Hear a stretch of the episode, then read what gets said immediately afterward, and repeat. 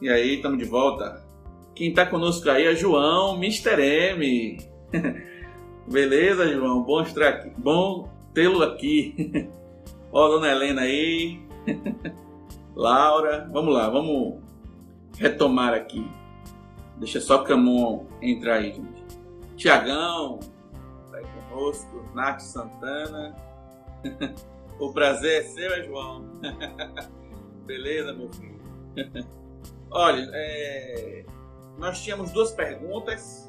Não sei se o Camão lembra das perguntas aí. Pode responder? Tentar responder? Pode sim, Camão. Pode sim. Fique à vontade. Já pode responder. Tentando recapitular, se eu entendi, a primeira pergunta foi se é lícito a membresia da igreja cobrar da liderança que promova programações de evangelização, é isso? Isso. Se seria errado a igreja cobrar isso. Não, irmãos, deixa eu dizer uma coisa. As escrituras, a base de todo esse assunto nosso, é a palavra de Deus. Especialmente nós temos ali no Novo Testamento, no livro de Atos, mas em toda a Bíblia nós vemos que o propósito de Deus com a igreja, Deus nos elegeu, e o seu propósito é que sejamos luz desse mundo, que sejamos bênção, né, onde Deus nos colocar. Então, a igreja de Cristo, a natureza da igreja é missionária. Então, na verdade, nós temos que refletir, orar. Um outro problema, viu, Anderson, que a gente pode até tratar aí, é a questão de que temos perdido a ousadia. A igreja ela está encurralada. Verdade. Mas a missão da igreja, a nossa missão, não é para dentro apenas, embora... Ainda que ninguém se converta, Deus é glorificado. O nosso propósito principal é a glória de Deus. E quando adoramos a Deus, estamos o glorificando. Então a principal tarefa é glorificar a Deus. Mas em seguida, entre as principais tarefas da igreja, está a comunicação do Evangelho, que glorifica a Deus também. Perfeito. Então, nós como igreja, gastamos muita energia, muitas vezes, interna, com trabalhos apenas internos. Então, a igreja, nós temos que resgatar o princípio de que estamos aqui para a glória de Deus, para o adorar e também para cumprir a sua missão. Né? Talvez o que nos falte é essa ousadia e entender que essa missão não é cumprida só em programações formais. Porém, eu não entendo que seja errado se a igreja... não está tendo um despertamento, não está cumprindo. A igreja precisa ser pastoreada. Né? Então, se estamos nos voltando para dentro de nós mesmos apenas, então eu creio que a liderança deve incentivar a igreja. Isso passa pela questão desse conteúdo, né? Da importância de entender o que é o evangelismo. E a igreja como um todo, embora existam os pregadores vocacionados, aqueles que são formalmente chamados, a igreja ela tem que entender que a grande comissão é para toda a igreja. Perfeito. Que não é só porque damos o dízimo, contribuímos com as ofertas, o dízimo, ou a igreja envia o dízimo ao Supremo Concílio e temos a igreja, instituição sustenta os missionários, que estamos cumprindo o nosso papel. Então, de fato, a liderança precisa estar atenta. E se a membresia, tem clamado, se essa voz tem vindo, então eu creio que isso pode sim ser aproveitado, pelo conselho, por aqueles que são as autoridades ali, para refletir. E aí, será que precisamos mesmo rever? Será que a nossa igreja... Porque, irmãos, nós não somos hipercalvinistas. Nós não somos hipercalvinistas. Então, o evangelho tem que ser comunicado, certo? Deus tem os seus eleitos, mas ele usa meios para alcançar esses eleitos e ele nos ordena evangelizar. Então, temos que ter muito cuidado para não transmitirmos a ideia de que não precisamos transmitir o conteúdo. Isso, na verdade, é um hipercalvinismo E não é a fé reformada clássica, né? Não é a fé reformada da confissão de fé. Então, a igreja deve buscar ser uma igreja missionária, que evangeliza, que se preocupa com os perdidos, que tem interesse real na conversão de pecadores, pessoas que estão nas trevas para que venham para a maravilhosa luz do Senhor. Então, claro que a membresia, às vezes esse despertamento pode vir por parte da membresia. Então, orem pelos seus líderes, pelos ministros, pelos presbíteros, em amor, trate desse assunto, né, com as autoridades da igreja, e que Deus desperte, né, a igreja para essa tarefa. Então, eu creio que a minha resposta a essa pergunta seria assim, né? A irmã Erlaine, né, aqui da igreja, graça e paz, minha irmã, Deus abençoe. A irmã Erlaine, aqui de Alagoinhas, ela perguntou, a segunda pergunta foi sobre, deu um branco agora, me ajuda aí, Anderson. Se era lícito evangelizar insistentemente, né, tipo, sim, vizinhos, né, parentes?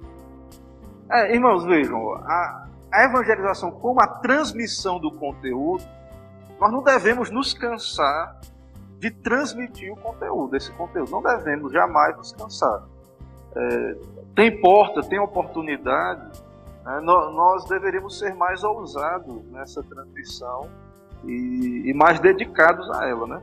Agora, se essa insistência é uma insistência de fato que venha trazer vergonha para o Evangelho, né, importunação, se essa insistência ela se reverte uma característica de estarmos importunando as pessoas, eu creio que isso não condiz com o conteúdo da evangelização.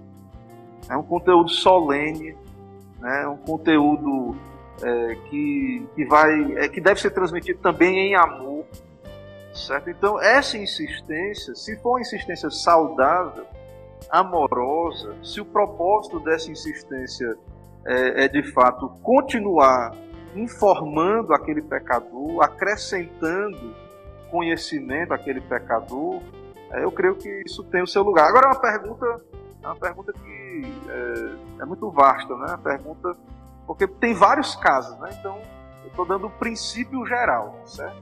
Eu estou dando a ideia, a resposta baseada no princípio geral. Então, eu entendo que o princípio geral na evangelização é que nós devemos perseverar em transmitir o conteúdo, as boas novas, certo? Agora, isso em amor, né? Isso de maneira que Deus seja honrado, né? Que o pecador possa estar no seu lugar e Cristo no seu, que é o lugar de glória, né? De reino. Então, eu entendo que com sabedoria podemos sim insistir e retomar o assunto com aquela pessoa, continuar tratando do assunto, né? A menos que a porta seja fechada, a pessoa não queira, né? ou se torne de fato inviável, né? E aí, estou falando de alguém que é de fato alheio à igreja, né? Agora, se é um apóstata que já conhece o evangelho, talvez aí em outro caso, né? Seria lançar pérolas aos porcos. Mas se é um incrédulo de fato, né, nós devemos pregar também, porque a pregação, o propósito dela, não é só converter. Muito bem, certo? Muito bem colocado. Por que nós devemos continuar falando, transmitindo esse conteúdo? Porque se os pecadores se perderem, que eles se percam, mas que não seja por negligência nossa de transmitir esse conteúdo. A ideia, né, os puritanos tinham essa consciência, que se esses pecadores, se eles forem para o inferno, que eles passem por cima de nós, né? Então, essa insistência santa, nesse sentido, né, essa insistência amorosa, de que essas pessoas elas possam perceber que para nós é sério isso. Que nós comunicamos e insistimos porque amamos, porque é um alerta solene, porque a consequência é terrível. Agora, se essas pessoas não se converterem, nós temos que continuar comunicando, porque o evangelho salva, né? Mas também ele é cheiro de morte para os que se perdem. E então também essas pessoas, Deus também vai ser glorificado embora nós não temos prazer nisso, né? E Deus, o próprio Deus também revela que o seu prazer é que o homem se converta, né? Mas o fato, irmãos, é que Deus quer que comuniquemos esse evangelho amorosamente, sabiamente, biblicamente, e essas pessoas então elas vão responder, né, diante de Deus por essa rejeição, e Deus vai ser glorificado também nesse tipo de circunstância, né? Então eu entendo que a tempo e fora de tempo, quer ouçam, quer deixem de ouvir, o princípio ali de Paulo, né, o princípio é de continuidade. Há casos específicos que não convém continuar, mas aí estou falando de modo geral, certo? Perfeito, Camão, perfeito. Rapaz, você tá bombando aqui, tem várias perguntas aqui. Olha só, antes de eu ler as perguntas, eu queria tratar ainda uma questão aqui, que é o nosso tema, né? O tema central da nossa, desse nosso encontro, né? Chegou aí presbítero João Neto. Ô, meu nobre, bom vê-lo aqui, viu? Deus abençoe. Autarquia aí. Vamos lá. Então, assim, como evangelizar, então, em tempos difíceis, né? Como é que nós podemos aplicar tudo isso aí que a gente tem falado em dias difíceis?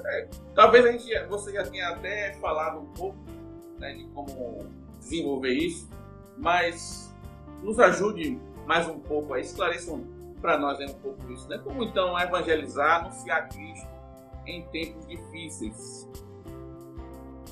Então, meu irmão, claro que os métodos tradicionais, né, eles não mudam, né? Transmitir o conteúdo, continuar, perseverar, aquilo que já falamos. E em tempo de afastamento social, eu creio, meu irmão Anderson, que não há como ignorar a mídia digital, né, o uso da internet, das redes, do podcast, das redes sociais. Antes de alguém, muitas vezes, vir presencialmente à igreja, participar de um... Estou falando do incrédulo. Ele teve contato com o cristianismo, o espírito está incomodando ele, quer visitar uma igreja.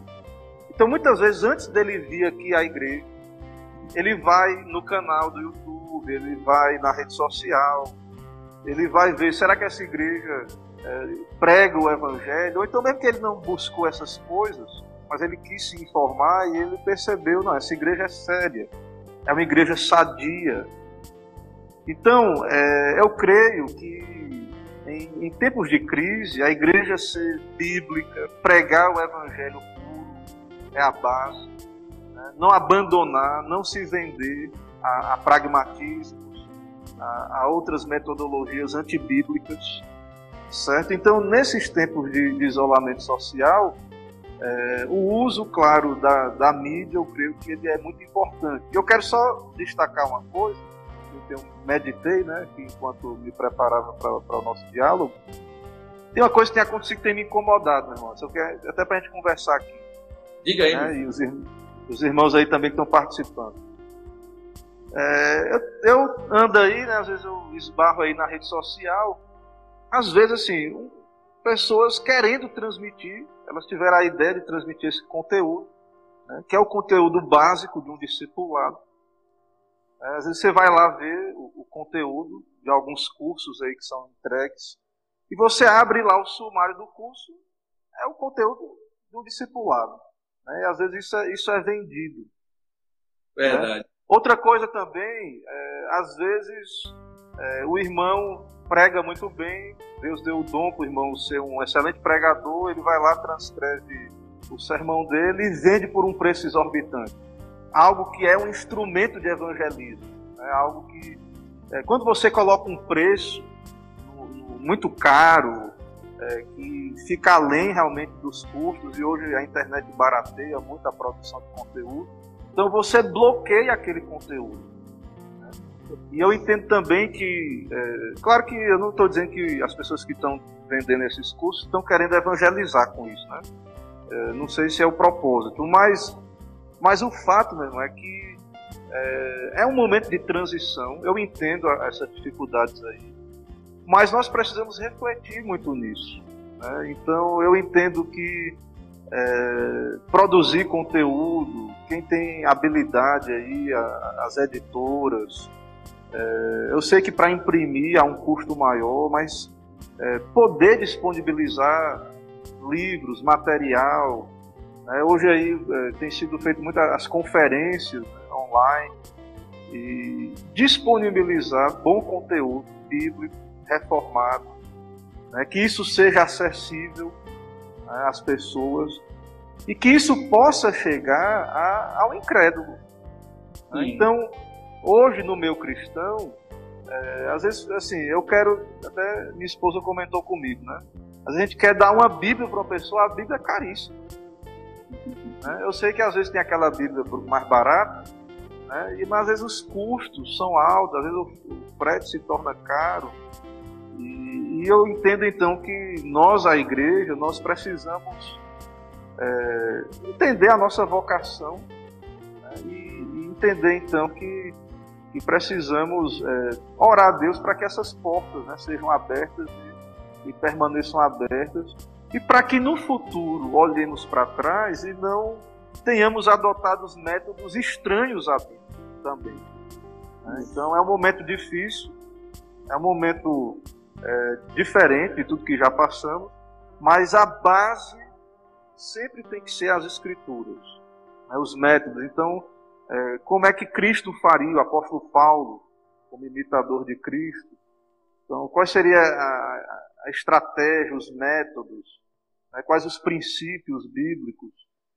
Então, nesse momento, acrescentando as outras metodologias tradicionais, né, que podem ser usadas, claro que há aí o distanciamento que impede, né, muitas vezes também aplicar. Eu acho que a igreja ela precisa fazer esse conhecimento chegar às pessoas. E hoje, como nunca, nós temos essa oportunidade, né, muito boa. E eu acho que se a gente não tiver cuidado, a gente pode perder essa oportunidade, né, ou dificultar o acesso às pessoas desse conteúdo. Então, entendo que a igreja deve pensar, nós devemos pensar nisso como igreja e disponibilizar, né, discipulados, treinamentos, para interessados no Evangelho e os crentes de modo geral. Então acho que ler sermões, divulgar sermões, tudo isso aí a gente deveria aproveitar e difundir cada vez mais, oportunizar cada vez mais que as pessoas tenham acesso ao conteúdo da evangelização. É muito importante ao meu ver. A gente poderia até dizer, né, então, nunca foi tão fácil evangelizar em tempos difíceis. Nós temos aí muitos recursos que nos auxiliam, de fato, e você citou aí inúmeros, né? É importante que a igreja, de modo geral, né, as lideranças, abram um pouco também a mente para isso. A gente às vezes fica preso a só um método, só uma forma, né, e podemos usar de muitos métodos, de muitos recursos, né, contanto com que esses recursos, né, e esses métodos não firam, né, os princípios da palavra de Deus.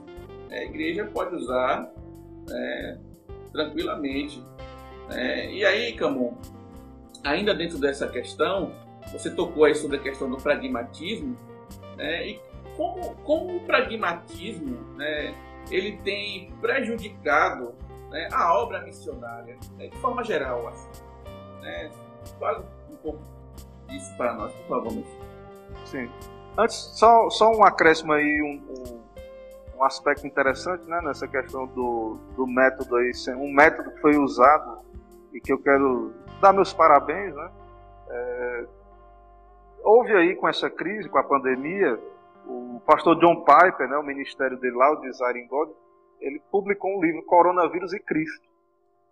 Esse material foi disponibilizado gratuitamente, foi publicado rapidamente, disponibilizado gratuitamente, em áudio, em escrito, né, isso foi disponibilizado. Inclusive, saiu um artigo lá que um capelão andou distribuindo e teve problema, né, lá nos Estados Unidos, isso. Então, é prova, né, tudo isso é prova de que nós estamos num tempo ímpar, de oportunidades. Como você falou aí, é crise, mas é um tempo de oportunidade. Mas eu vou usar essa oportunidade para a glória de Deus, eu vou usar essa oportunidade seguindo as Escrituras, debaixo da autoridade das Escrituras, usando métodos legítimos, né, buscando de fato amar os perdidos, me interessar pelo bem dos perdidos, ou só para trazer fama e glória, né, buscar interesses mundanos e carnais, não. Então, eu entendo que precisamos considerar, e eu creio que foi um excelente exemplo aí de como evangelizar em tempos de pandemia, né? Então, talvez se tivesse colocado um preço no livro, o livro do pastor John Piper, Piper é famoso, John Piper. Então, se ele quisesse cobrar dinheiro naquele livro, muita gente poderia se interessar em pagar por ele, pelo livro, pelo livreiro. Dinheiro, viu? Mas... Hã? E ganharia muito dinheiro, né? Ganharia muito dinheiro. Esse livro está em várias plataformas, está na Amazon, no Logos, em várias plataformas, né? Então ganharia muito dinheiro. E foi traduzido para várias línguas, né? Com certeza ele ganharia um bom dinheiro. Mas aí o livro não chegaria, talvez, em pessoas que precisam do livro, que Deus vai usar pela sua graça para despertar para a verdade. Então, é uma bênção, né, que isso tenha acontecido, e para nós, então, fica aí um bom exemplo, aí, né, uma ilustração de como aproveitar a crise para evangelizar e ganhar pessoas para a verdade de Cristo. Mas então você falou aí do pragmatismo, né? O pragmatismo, né, meu caro Anderson, acontece quando a igreja ela foca no resultado, que é o que você falou também já. Então a igreja ela se aparta da doutrina, ela não vai à Escritura, com essa atitude ela manifesta incredulidade nas Escrituras, nos métodos bíblicos, na base bíblica. Então a igreja ela busca métodos estranhos, alheios, e que dão resultado, né, e que fazem a igreja crescer. Então, o pragmatismo é uma tentação, né? É uma tentação a culturas mais pragmáticas, né? Eu não sei se o Brasil, se a gente pode classificar a nossa cultura como uma cultura pragmática, mas o pragmatismo funciona aqui também, no nosso país. Verdade. E então, infelizmente, a igreja evangélica, a igreja do nosso tempo, ela tem cedido, de fato, ao pragmatismo e apelos emocionais, de autoajuda, igrejas onde o homem é o centro, né, pregações que visam atrair, e a própria estrutura da igreja sendo montada também para agradar homens. Então, o pragmatismo ele vai contra a glória de Deus, né, e é complicado você entender que esses métodos pragmáticos podem ser usados para uma conversão sadia, bíblica. Então, são conversões psicológicas, conversões superficiais. Isso, pessoas que não conhecem o que é o verdadeiro arrependimento, a verdadeira fé, né, que não vão poder mortificar o pecado, se não são nascidas de novo. Então a igreja ela se torna uma igreja mundana, carnal. A igreja pode crescer por meio do pragmatismo, mas é um crescimento que não é interessante, não glorifica a Deus, certo? É um crescimento, é um inchaço, na verdade, e de fato talvez essas pessoas, é o que vemos aí, elas não estão tendo acesso ao conteúdo que realmente Deus quer usar para converter essas pessoas. Então o pragmatismo, querer o resultado a todo custo, é o conceito de pragmatismo, ele de fato vai contra um evangelismo reformado, bíblico, e no final é prejudicial para a igreja de Cristo, o pragmatismo. Não sei se você quer afunilar aí alguma questão, mas de modo geral é isso. Não, aproveitando essa questão aí, é muito comum da gente olhar para o pragmatismo, né, e de fato ele é prejudicial. E aí nós muitas vezes caímos naquela frase que diz: Deus não se importa com quantidade, Deus se preocupa com a qualidade. Né? O que é que você acha dessa frase? Né? Qual é o seu conceito quanto a essa questão aí? É o oposto do pragmatismo, né? Que seria aí, uma crítica nossa aí que fazemos, né? O pragmatismo. O oposto do pragmatismo é muitas vezes uma acomodação, né? Uma deturpação das doutrinas, da soberania de Deus, e entender que a igreja não precisa ganhar almas, não precisa se preocupar com os perdidos, orar pelos perdidos, buscar os perdidos, né? Promover mesmo que o evangelho chegue lá onde eles estão. Em vindo à igreja, eles escutem o evangelho também, porque isso é importante também. Não adianta evangelizar formalmente, vai lá, evangeliza, usa métodos, mas quando chega dentro da igreja o evangelho não é pregado, o Cristo não é pregado. O que adianta, né?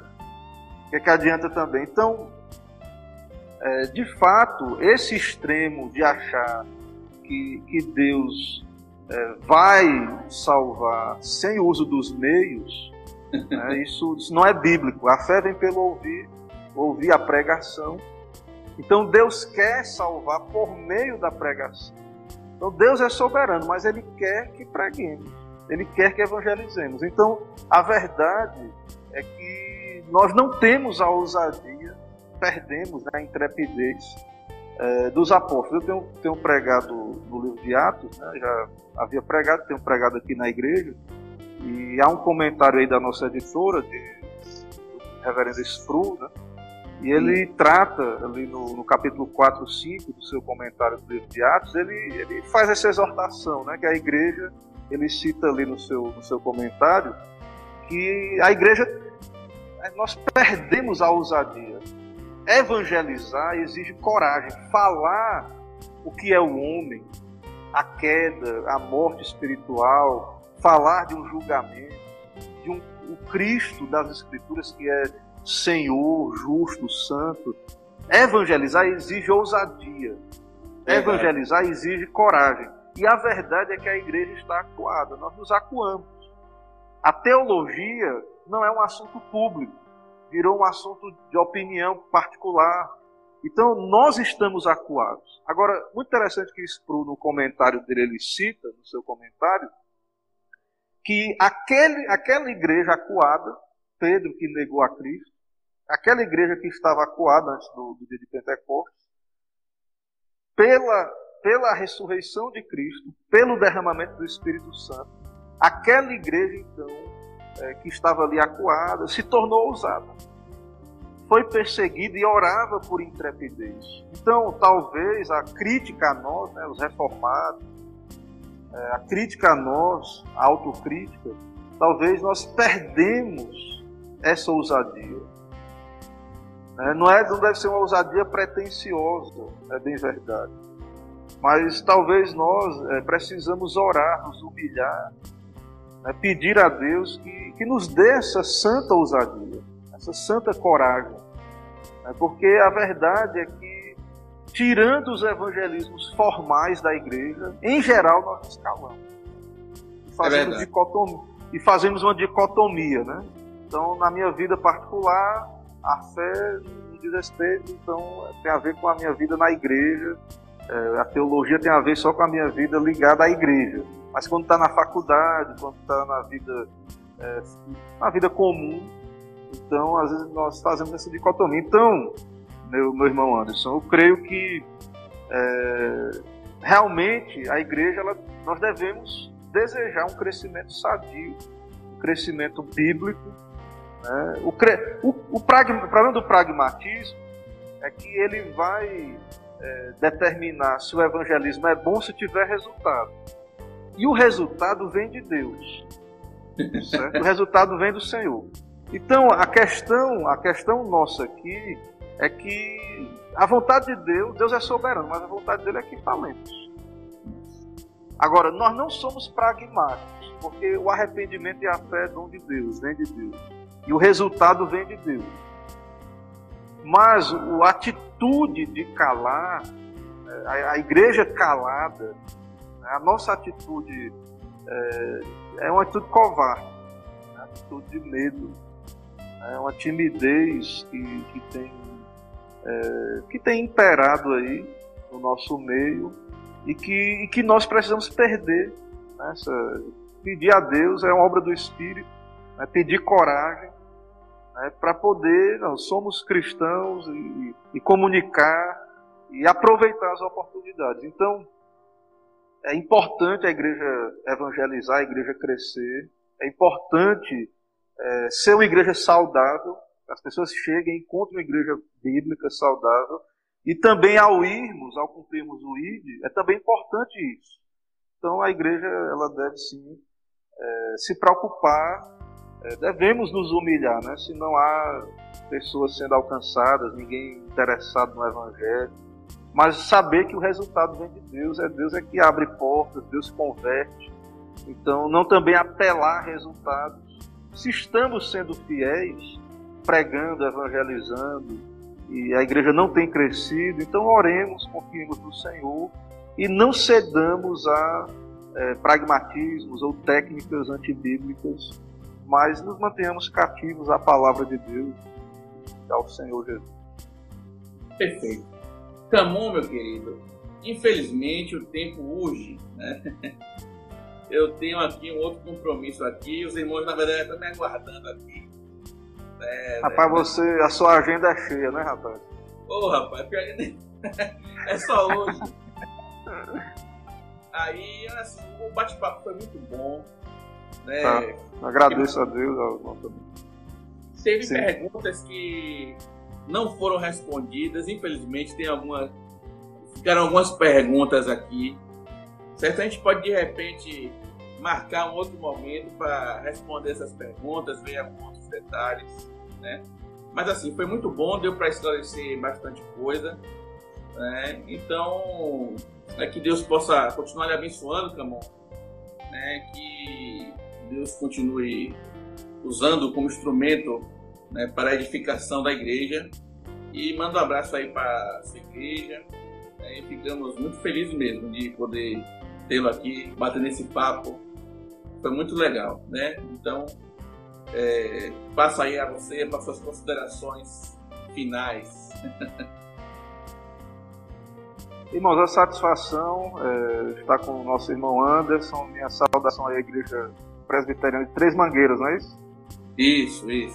Então, Deus abençoe meus irmãos, o pastor Anderson, e um abraço também aos irmãos aqui da igreja que nos acompanharam, outros irmãos aí, amigos, né, que estão aí conosco. Deus abençoe, né, os pastores que entraram aí, Cadena, pastor Samuel, Vitalino, Muca, né, Hugo Muca, Vitalino, outros pastores, presbíteros, né? E dizer, irmãos, que nós estamos nessa luta aí, é um desafio, a evangelização é um desafio. Verdade. Nós estamos aprendendo, e na verdade é que a oportunidade é grande, os campos são grandes, muitas vezes ficamos aí dentro das igrejas, né? Às vezes vários pastores dentro de uma igreja ali, mas a verdade é que há muito campo, né? Muita oportunidade de comunicarmos o evangelho. E eu creio que Deus vai abrir portas para cada um de nós, para cada igreja. Oremos quanto a isso, né? Peçamos sabedoria do Senhor quanto a isso. E tentemos, com a ajuda de Deus, discernir o nosso tempo, né? Com a vontade do Senhor, com aplicar os princípios de Deus ao nosso tempo. Então, foi muito agradável o diálogo, né? Algumas questões são opiniões, são considerações, são críticas, né, particulares. Algumas questões é a nossa doutrina, né, que tratamos aqui. Algumas questões é a doutrina bíblica, reformada. E aí é bom dialogar, porque há questões que podem variar, né, opiniões e tudo isso, mas há aquilo que é bíblico, aquilo que é confessional, e eu fico muito feliz, né, pastor Anderson, de termos aí essa sintonia, esse acordo, e eu espero que a igreja possa absorver, né, Nós precisamos também, uma mensagem para nós, pastores, tratar desse assunto com a igreja, instruir a igreja, pastorear nesse sentido. Então, essas minhas considerações. Um abraço a todos. Estou à disposição, né, para um novo momento. Pronto. Que Deus nos abençoe. Pronto. Olha, tem aí a irmã Emily. Ela ficou sem um áudio, parece. Mas, Emily, sim, tranquila. Acalme seu coração. Eu vou tentar salvar essa live aqui. Aí depois você assiste com mais calma. Também entrou aí a nossa grande autarquia aí, Rebelo Nailson. Valeu, pastor. Vou aparecer aí. Infelizmente, já estamos no final. Camão, meu nobre, muito obrigado mais uma vez. E que Deus possa abençoar todos que puderam nos assistir. Se Deus quiser, teremos um outro momento, né, e poderemos tratar, né, e nos aprofundar ainda um pouco mais nesse assunto que é tão vasto. Tá bom, gente? Um grande abraço a todos. Que Deus abençoe vocês. Até mais. Abração, irmãos. Até mais.